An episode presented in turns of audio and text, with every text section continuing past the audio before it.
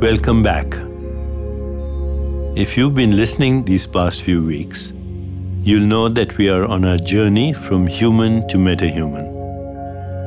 Today, we continue. Suffering comes to an end when we no longer fear impermanence.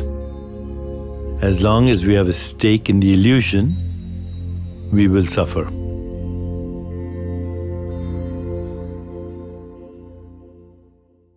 Children are eager to explore the world and they love how everything is changing.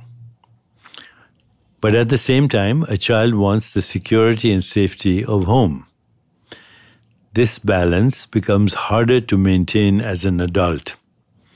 As we grow up, we lose the sense of playfulness and wonder and delight that every moment offers. So, as we grow up, change becomes threatening when there's no one at home to promise safety and security.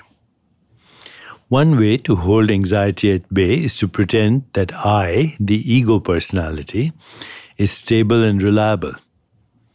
I has a stake in the world, something to maintain. The ego builds itself up by every kind of clinging to pleasure, to fantasy, wishful thinking, outworn conditioning, old memories, false beliefs, resentments, grievances, on and on. All those things are impermanent. So it doesn't work to build a self with them as your foundation or as your identity. Fear of change departs only when you base your life on your true self, the witnessing awareness, the non judgmental witnessing awareness, which is your fundamental state of being. As you wake up, this transition from ego to true self happens naturally. So, for today, the best way to feel is when you take safety for granted without even thinking about it, without worrying about it. Consider the commercials you see on television for life insurance, pharmaceuticals, retirement homes, and burglar alarms. They offer reassurance by first bringing up the fear that you're not secure and safe. The tactic works because we don't really take our personal security for granted.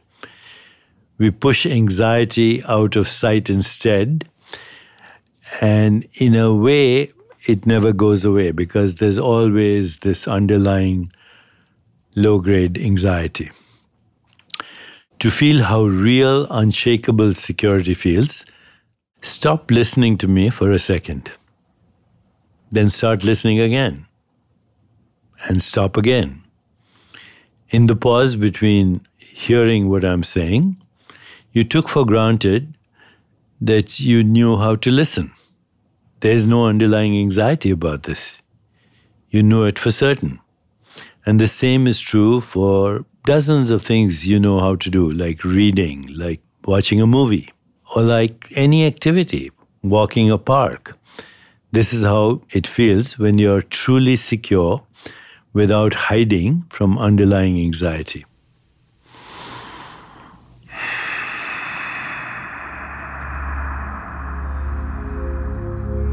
When you start to wake up, you will take for granted that you have always existed and always will, because remember, time is a construct.